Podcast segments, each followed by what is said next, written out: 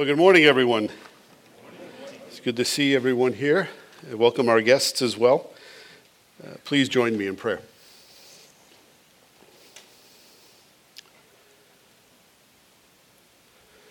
Our Heavenly Father, as we have sung uh, joyously and joyfully of your grace and goodness in calling us to yourself, enabling us and empowering us to worship you as the King of Kings and the Lord of Lords, to proclaim with a full heart and a sincere mind that you are indeed our Prince of Peace. we acknowledge that we do not take this privilege and this responsibility uh, to reflect your glory lightly. It is uh, come to us at great cost, that of the, the precious blood of your dear Son. And so we ask, Lord God, that as we serve you, as we worship you, as we live um, at, at our work and in our community, uh, that you would continue to encourage us with humble hearts, uh, filled with joy and also the firm conviction as to the, the sure and certain knowledge of who God is, that we would be your witnesses, that we would proclaim your excellencies, your character, your virtue with sincerity and joy, with a consistency, O Lord God. Keep us from uh, the sin of uh, hypocrisy, where we uh, feel, oh Lord, that we can get away with behaving one way when we're with our Christian friends and then another way when we are out of sight. Make us aware, Lord God, that we live always under your loving and caring supervision. Uh, Father, we ask now uh, that you would continue to minister to us through your word, that we would know even more deeply uh, the joy of following Christ in serving him in all things. This we ask and pray in Jesus' name and for his sake. Amen. I apologize if my voice is a bit nasally and if I uh, cough at certain points during the, during the message. Uh, cold and flu season continues. We're going to begin this morning by reading a, a quote. Uh, I shared this quote at men's breakfast last week, and I meant to include it in last week's sermon, but I, I left it out um, due to other considerations. It's from a Puritan uh, English pastor named Samuel Ward, uh, who lived between 1577 and 1640. He was a, a pastor in Ipswich, England. And the quote is from a sermon that Ward preached. I don't know the text from which uh, this quote comes, but I, I think it's an appropriate introduction for uh, our message this morning from uh, 1 Peter. Ward writes that the whole of our duty as men and women is to give ourselves wholly to Christ, soul, spirit, and body, and all that is within us, dedicating and devoting ourselves to His service all the days of our lives. Now, we have spent the, the last uh, few weeks studying the tools that God gave us to stay faithful to Christ, to dedicate and devote ourselves to God and His service. We have seen that God has given us hope to help us keep following Jesus until we see Him face to face, that He has given us the truth so that by daily obedience to the truth, this hope that we have might be nourished and nurtured and cultivated and made stronger, and that Lastly, he has given us the church to help us live out this hope and to know what it is to li- live out that obedience to the truth in the larger community. And so we looked at last week how God gave us the church to help, help us to keep Jesus at the center of everything we do. To make sure that as we live out the hope that we have, as we live in obedience to the truth, the, we do this in the context of community, that we are not called to experience that hope or practice that truth in isolation, but in the context of a, a body of believers who themselves have covenanted with God and with one another to live in hope and to obey the truth. We saw that as the center of everything we do, Jesus then is the cornerstone of our worship, that he is the source of our identity, and that he is the focus of our mission. So that's what we did last week. We looked at Jesus as the cornerstone of our worship and how that affirms our hope in Him. That we learned last week how we are living stones, meaning that we are a work in progress. So that the various trials and disappointments and difficulties and challenges we face are the means and method by which God the Holy Spirit continues to sculpt us more and more into the image of the Lord Jesus Christ, so that by continuing to come to Christ, by continuing to worship together, by continuing to live out that hope and practice the truth, God shapes us and forms us uh, for that ultimate day when we take our place in His presence, as it says in Revelation, as pillars in His temple, given a new name which is known only unto God and to us. And so we, we see that Christ as a cornerstone of our worship confirms our hope we sang songs that confirm that this morning as well. We talked about the, the names of Christ. We talked about the fact that as the rock of ages, our hope is that Christ has not only uh, given himself for us, but will cover us as well at the end of time. Uh, so this morning we're going to t- look at the second aspect of that, uh, keeping Jesus at the center of everything we do as the source of our identity. And you have probably noticed we've slowed down a little bit. We're really moving rather slowly through this text, and there's a reason for that. We're, re- moving slowly through these passages from 4 through 12 because Peter is preparing us uh, to receive instructions as to how to live in the light of these things that he is teaching us, in the light of these tools. So, in a sense, he has brought us to the mountaintop in uh, verses 4 through 10. And then, starting in verse 11, he's going to lead us down the mountain into the valley to see how we can practice these very things that he has instructed us to do. He's doing essentially what Jesus, what Moses did in Israel and Sinai, and what Jesus did in taking Peter, James, and John to the Mount of Transfiguration. He brings us up into the presence of God. We behold his glory. We see all of the marvelous and wonderful things and promises that God has confirmed to us. And then we're not meant to live on the mountaintop, but we're meant to live and to walk and to practice these things in the valley, proclaiming his excellencies, his, his virtues, his character, his goodness to all of those around us. So that as the center of everything we do, with Jesus as a source of our identity, the verses that we have this morning, 7 through 10, we're going to see how those who believe in Jesus um, will be honored by God at the judgment, and that God has a greater destiny for those who do believe in Jesus.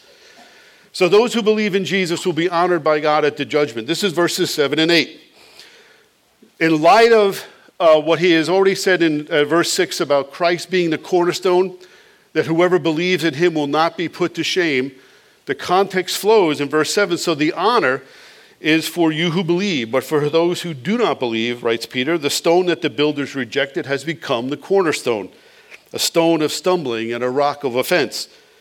They stumble because they disobey the word as they were destined to do. Now, the honor about which Peter speaks here is the honor that we will receive when we stand before Christ at Judgment Day, when we stand before the judgment seat of Christ. Our hope in Him as Savior, as Prince of Peace, as the atoning sacrifice for our sin, will not disappoint us, but in fact be rewarded. And we will receive from Him all of the things that He has promised to those who remain faithful to him even under the most severe trial. That whoever makes Jesus Christ a cornerstone of everything they do will be welcomed into his kingdom on the day that he comes back to judge everything and everyone on the earth. Since everyone who believes in Jesus, we know, is chosen and precious in God's sight, then whoever builds their life on the teachings of Christ will not perish but have everlasting life. This is the honor that is bestowed upon those who remain faithful to follow Christ their whole life through, because everyone who believes in Jesus will take part in the resurrection unto eternal life on the last day. Now, you can also include, I would imagine, in that honor what Peter has already mentioned about the fact that we are being built into a spiritual house to be a holy priesthood, uh, to offer uh, spiritual sacrifices, that's an honor that God confers upon those who trust in Jesus. But there is a greater honor that awaits, and that is when we finally hear that upward call of God in Christ Jesus and we are called to the podium and we receive uh, the, the final, if you will, seal of being welcomed into his kingdom. Because everyone who believes in Christ will receive that reward. But then Peter says very clearly that not everyone will believe.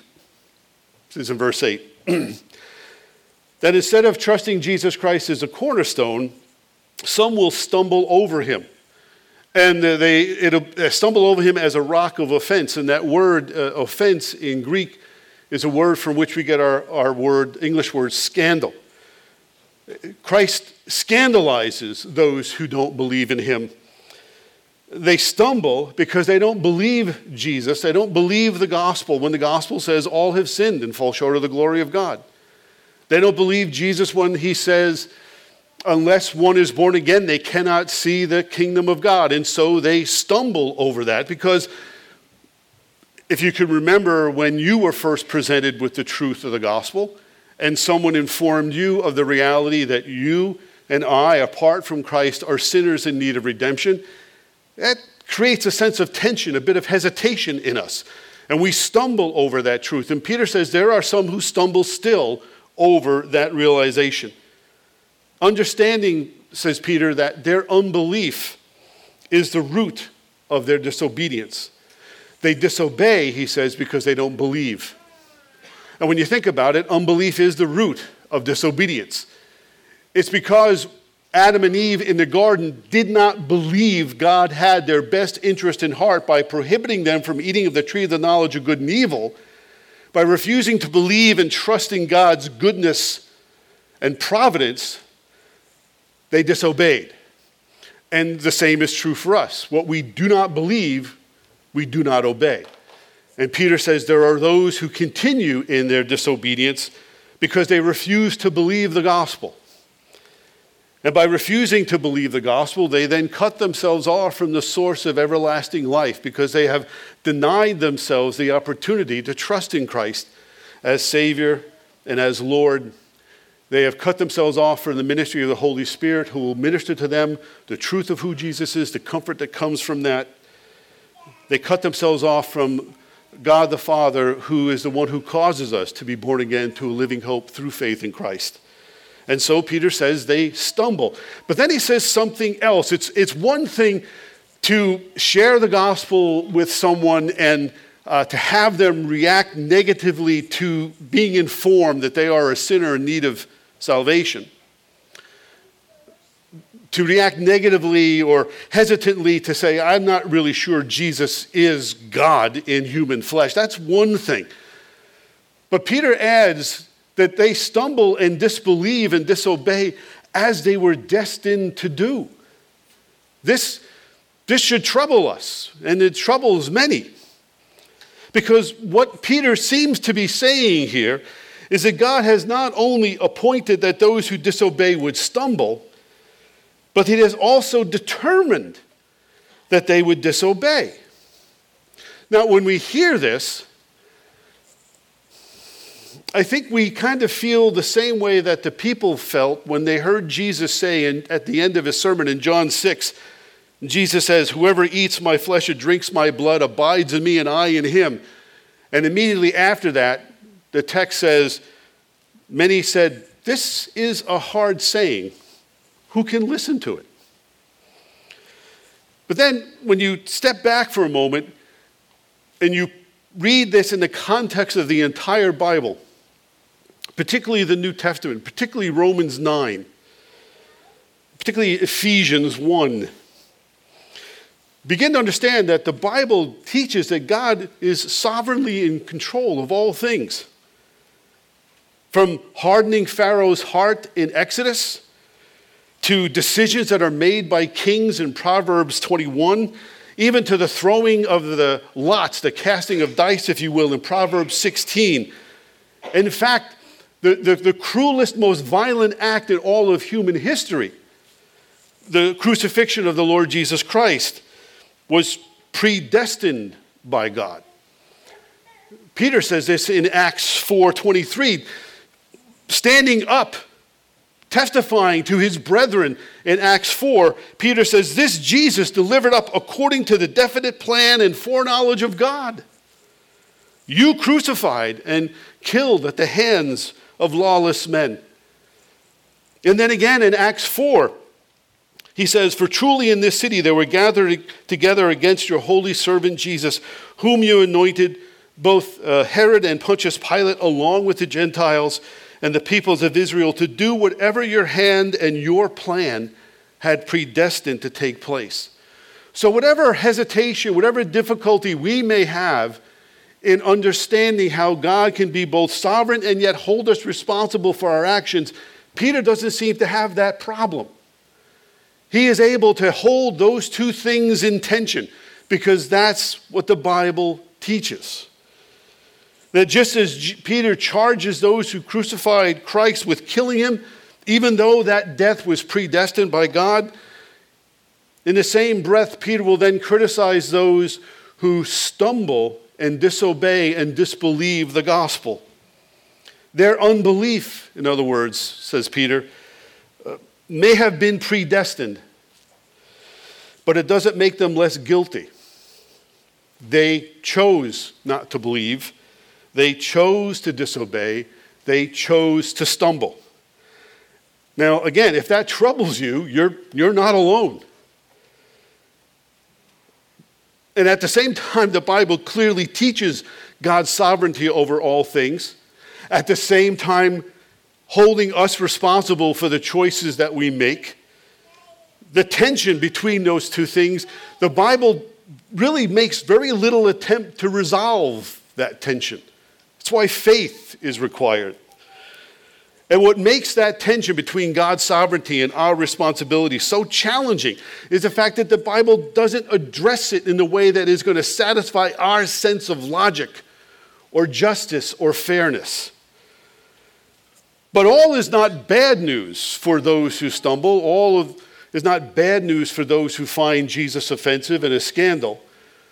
Because Peter does something in the grammar of his statement here that indicates there is some glimmer of hope for those who stumble.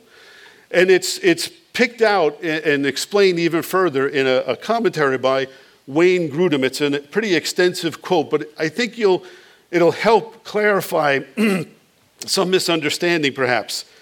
Grudem, uh, Grudem writes in his commentary in 1 Peter this text leaves open the possibility of repentance and saving faith in Christ, the unbelievers it talks about. The three key verbs are all in the present tense and may be rather literally rendered.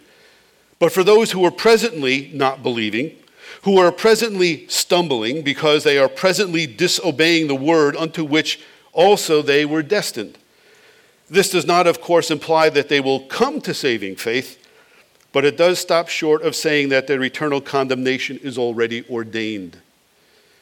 It rather affirms that their present rebellion and disobedience has been ordained by God and does not indicate whether it will continue throughout life or not.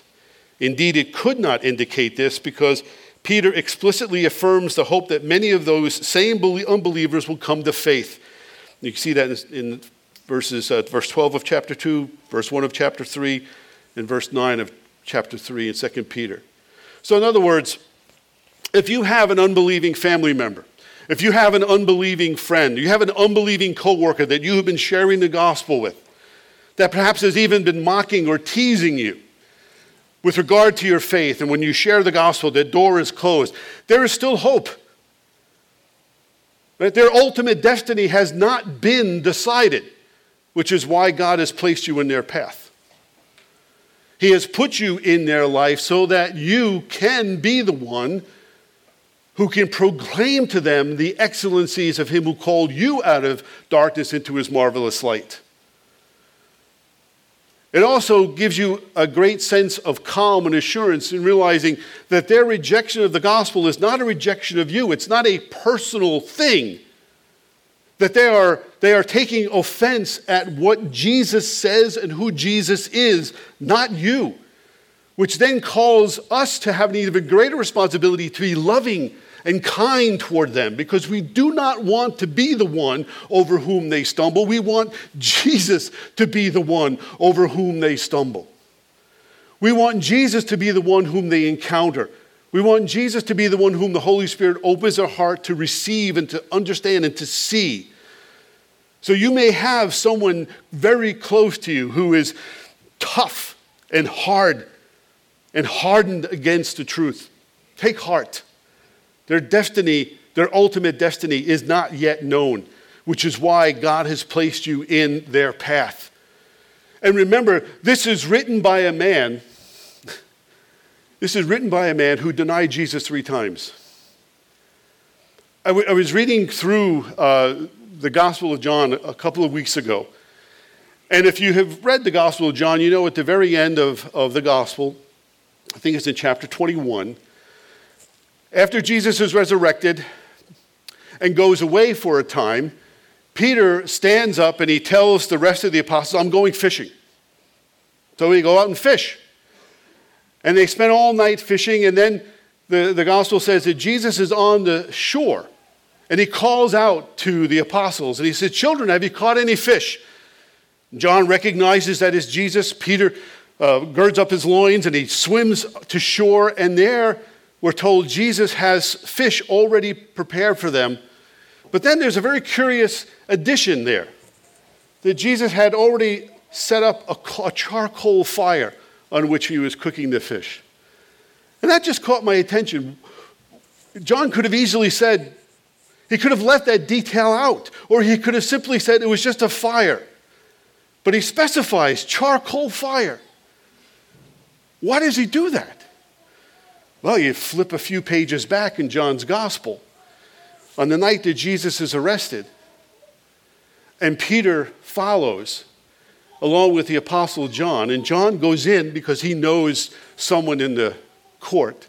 But Peter standing outside warming himself over a charcoal fire. It's over that fire that he denies Jesus three times. It's over the same charcoal fire that Jesus then asks Peter to reaffirm his love three times. You fail Christ. The very thing over which you have failed him may in fact be the very thing by which he calls you back to reaffirm his love, your love for him.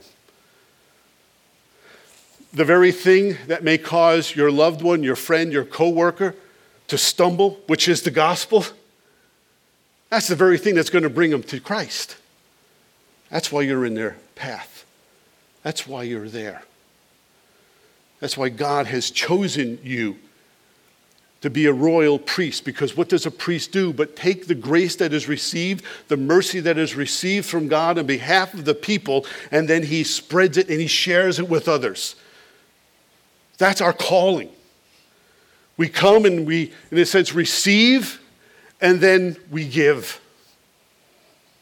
And we give and we give because we have received much. Now, whether you believe uh, God sovereignly chooses uh, those who will believe or not, whether you believe that God sovereignly chooses or that we have uh, the free will to choose salvation, this much is true of either view. Both agree that the Bible tells us God considers the salvation of humanity to be very important. That both agree that God invites everyone, everywhere, to repent and that both agree that salvation is by grace through faith in Jesus Christ. Where the two views differ, where those who advocate for the sovereignty of God in salvation and those who advocate for free will, where they differ is how each view believes God considers to be more important. Which does God consider to be more important? His own glory or our free will? If you take the side of Augustine and Calvin, the Reformed theology view, begin to understand that God values and considers His glory to be more important than our salvation.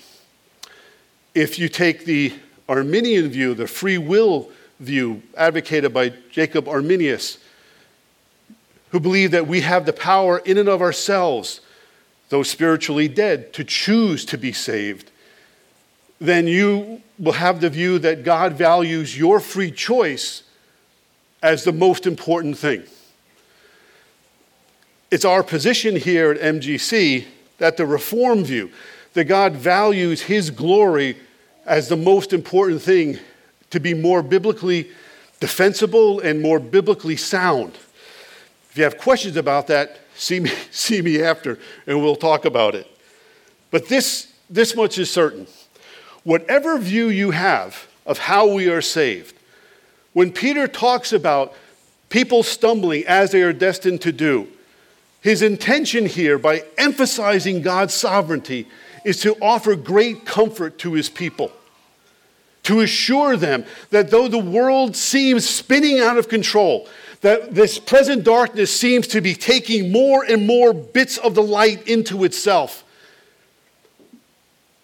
that God is still in charge, that the Lord is still on the throne, that he still reigns, that Peter has in his ears and his heart ringing the news that the light has come into the world. It shines in the darkness, and the darkness has not overcome it. Because as long as the gospel is preached by people who are a chosen race, a royal priesthood, a holy nation, a people of God's own possession, as long as there is a church that is willing and bold enough and courageous enough and trusting enough of God's power of the gospel to preach the gospel, this present darkness will not last. It cannot last. It will not last. Peter is remembering as well, I think, in saying this. He wants us to remember what he heard Jesus himself say in Matthew 16. Matthew 16, Jesus asks the apostles, Who do men say that I am? Several of them give a couple of answers. One says, oh, Some say you're Elijah. And he said, No, no, no. Don't tell me what the people say. What do you say? And Peter stands up and he says, You are the Christ the Son of the living God. And then Jesus blesses Peter, and then he says, On this rock, that is the revelation of God the Father that Jesus Christ is in fact the Son of the living God, on that rock, I will build my church. And the gates of hell will not prevail against it. This is why Peter can say, those who are presently not believing, those who are presently living in unbelief, they will not have the final say because the final say has already been determined by the one who has given his son as the atoning sacrifice for our redemption. Because whereas God appointed some to disbelieve, he has a greater destiny for those who do believe. And that brings us to verses 9 through 10. So, in contrast to those who stumble, who trip over the gospel, who trip over who Jesus is because they are scandalized by his message. Jesus says, You, but you, uh, Peter says, but you are a chosen race, a royal priesthood, a holy nation, a people for his own possession, that you may proclaim the excellencies of him who called you out of darkness into his marvelous light. Once you were not a people, but now you are God's people. Once you had not received mercy, but now you have received mercy. What is remarkable about this text is that it was originally, the, the paraphrase here is first from Exodus 19, and then it's also from the book of Hosea. Originally addressed, the audience here was Israel, were Jews, called the holy nation, God's chosen people. But here Peter now expands it to include Gentiles who were not born into the covenant that God made with Israel. And that paraphrase of Exodus 19, where Moses uh, uh, God, uh, hears the Lord tell him, uh, Now therefore, this is just before Moses goes up to Mount Sinai to receive the Ten Commandments. Uh, God tells Moses, Now therefore, if you will indeed obey my voice and keep my covenant, you shall be my treasured possession among all peoples. For all the earth is mine, and you shall be to me a kingdom of priests and a holy nation. Peter takes that verse, that text, addressed to Moses and Israel, and he now applies it to his Gentile brothers and sisters. This is a cosmic shift in God's plan of redemption. Because under the old covenant, what God did was He chose Israel. He elevated Israel above all the nations of the earth and gave it a unique position to be a holy kingdom of priests, possessing all of the royalty, all of the dignity, all of the power, all of the authority that a royal kingdom of priests would have. Whose holiness was not derived from any virtue in and of themselves, but whose holiness came from the fact that God chose them to enter into covenant with them to carry out his plan of redemption for the world. God calls Israel a holy nation because of all the nations of the earth, he set his seal of love upon them. And he chose Israel to proclaim the excellencies of him who delivered them out of Egypt and into his marvelous light. What made Israel holy, in other words, what set her apart from the nations, is not anything that was in them, but it was the very covenant that God established with them that set them apart. It was their function that made them holy. It was their responsibility, their calling that made them holy. If, in the house where I grew up on Long Island, there was in the dining room there was a china closet. If you don't know what a china closet is, you got to ask someone who was born before 1960. this china closet is where my mother kept all of her finest dishes and dinnerware, all the cups, all the saucers, saucers, and it, you know, had a, a, a, a filigree uh, silver band around all of the dishes and cups. These dishes lived in that cabinet. And they were only delivered, they were only delivered from their captivity four times a year Thanksgiving, Easter, Christmas, and New Year's Day. And maybe, maybe on the rare occasion that Anthony and I would bring home the women that would eventually be our wives, they were holy dishes. But it wasn't the fact that they were China that made them holy, it was their function.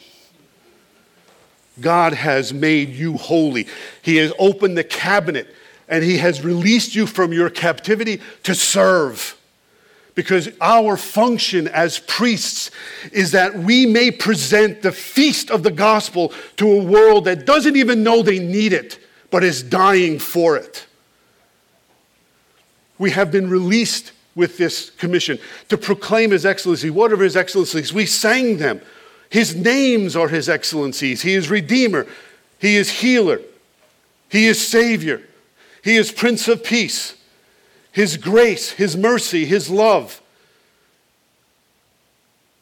The power of his truth to transform a heart that was hard and darkened into one that is light and filled with joy, that is able to speak eloquently you read Acts, and when Peter and John stand up to preach, one of the things that the religious leaders are shocked by is where the, these men get such knowledge? Because they are not educated in Torah as are we. Not that they were illiterate men, mind you, not that they couldn't read. They didn't go to shul. But here they are proclaiming the excellencies and the glory of Christ. You don't have to go to the seminary to proclaim his excellencies. Just open the Bible and show people this is who Jesus is. This is how he changes people's lives. This is how he transformed my life. This is the truth. The largest audience, the target audience, if you will, of Israel's mission were the surrounding nations. That's our audience. Because what Peter says is now that Christ has come, the mission given to Israel is now given to the church, which includes Jew and Gentile. We have been brought in, if you will, to this marvelous covenant, so that our holiness is now derived not only from a covenant relationship that God has established with us, but a double holiness in the sense that His Spirit now dwells within us. So it's a, holiness that is imputed, that is transferred into us by virtue of the death of Christ and our faith in Him. And our membership in the church then automatically makes us part of a chosen race, a royal priesthood, a holy nation, a people of God's own possession, whose mission it is to proclaim His excellencies, His glory, His virtue, His marvelous character even at times his baffling ways. Remember, Go back to the beginning of the letter. Peter writes with regard to the salvation, the inheritance that has been that is kept for us in heaven. He says, In this re- you rejoice, in knowing that we have been born again, that we have this inheritance. He says, Though now for a little while, as was necessary, you have been grieved by various trials, so that the tested genuineness of your faith, more precious than gold that perishes, though it is tested by fire, may be found to result in praise and glory and honor at the revelation of Jesus Christ. Though you do not see him, you love him. Though you do not see him, you believe in him and rejoice with joy that is inexpressible and filled with glory. Do you understand that when you're going through a trial, and it could be a tri- the, the kind of trial, the depth of the trial is immaterial.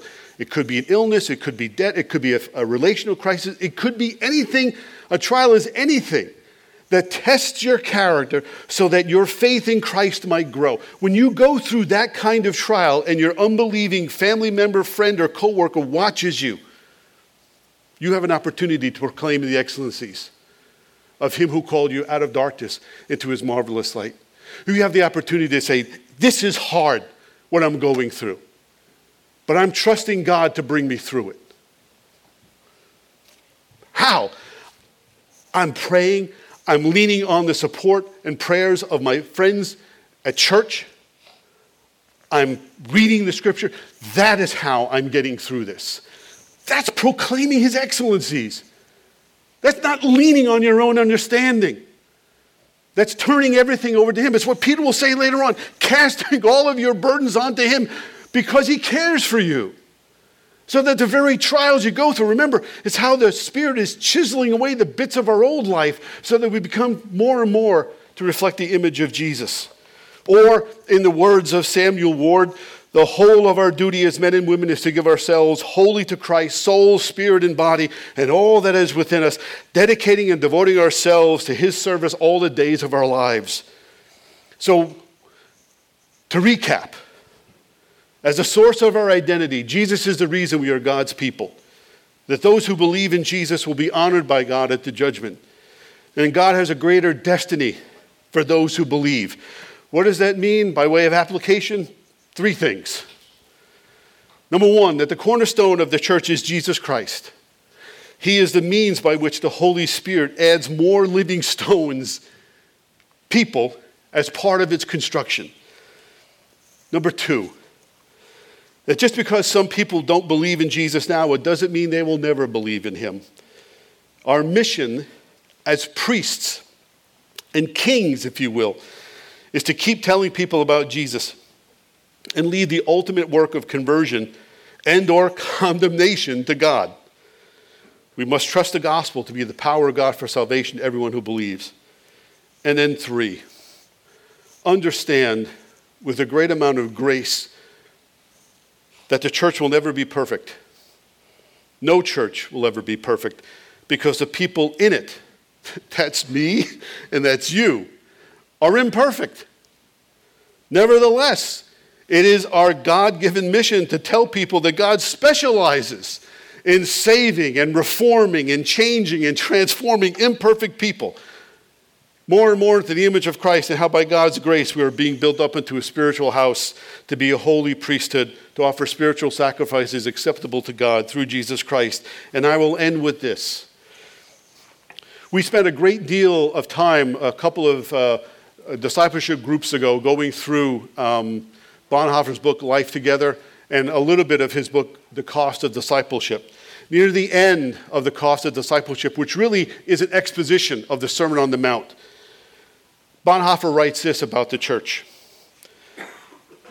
The community of the saints is not an ideal community consisting of perfect and sinless men and women, where there is no need of further repentance. No, it is a community which proves that it is worthy of the gospel of forgiveness by constantly and sincerely proclaiming God's forgiveness, which has nothing to do with self forgiveness. Let me say that again. It is a community which proves that it is worthy of the gospel of forgiveness by constantly and sincerely proclaiming God's forgiveness, which has nothing to do with self forgiveness. It is a community of men and women who have genuinely encouraged the precious grace of God and who walk worthily of the gospel by not casting that grace recklessly away. You think about that. Let's pray.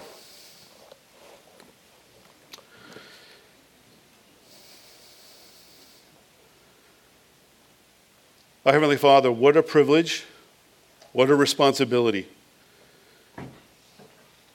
But what a Savior, what a Spirit, what a Heavenly Father who calls us and equips us to do that which in our own strength we cannot do, to serve you as a royal priesthood, a chosen race, a holy nation, a people of your own possession to proclaim your excellencies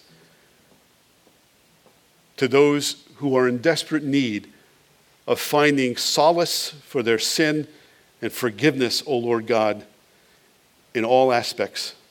Help us to live out and to practice this grace, to treasure it always, we ask. In Jesus' name, amen.